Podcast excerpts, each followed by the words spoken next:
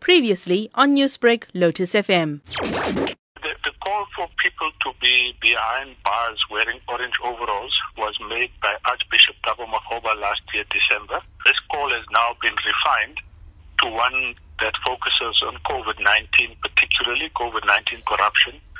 And in response to, to this particular campaign, we've asked South Africans to, to support the campaign against COVID-19 corruption by wearing orange masks on Friday as a sign of support for people to be prosecuted as a matter of urgency. Those found guilty need to be seen behind prison bars wearing orange overalls hopefully before December 9th, which is International Anti-Corruption Day.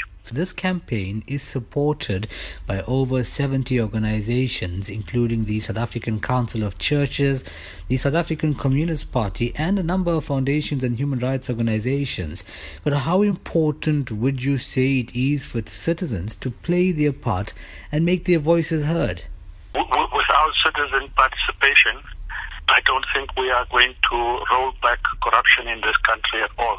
It is absolutely vital that at an individual level we take a stand against corruption by wearing these masks, but then expand that to our own circles of friends and families and institutions that we belong to or work in so that this becomes a societal call and a societal reflection of action against corruption and particularly COVID-19 corruption what is said to be the cost of corruption during the COVID 19 pandemic time?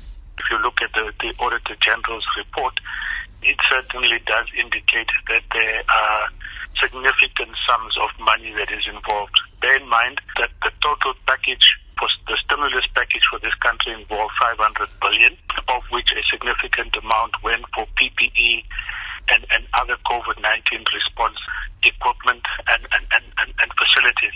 So you you have amounts that are probably in the tens or, or, or hundreds of billions involved in corruption.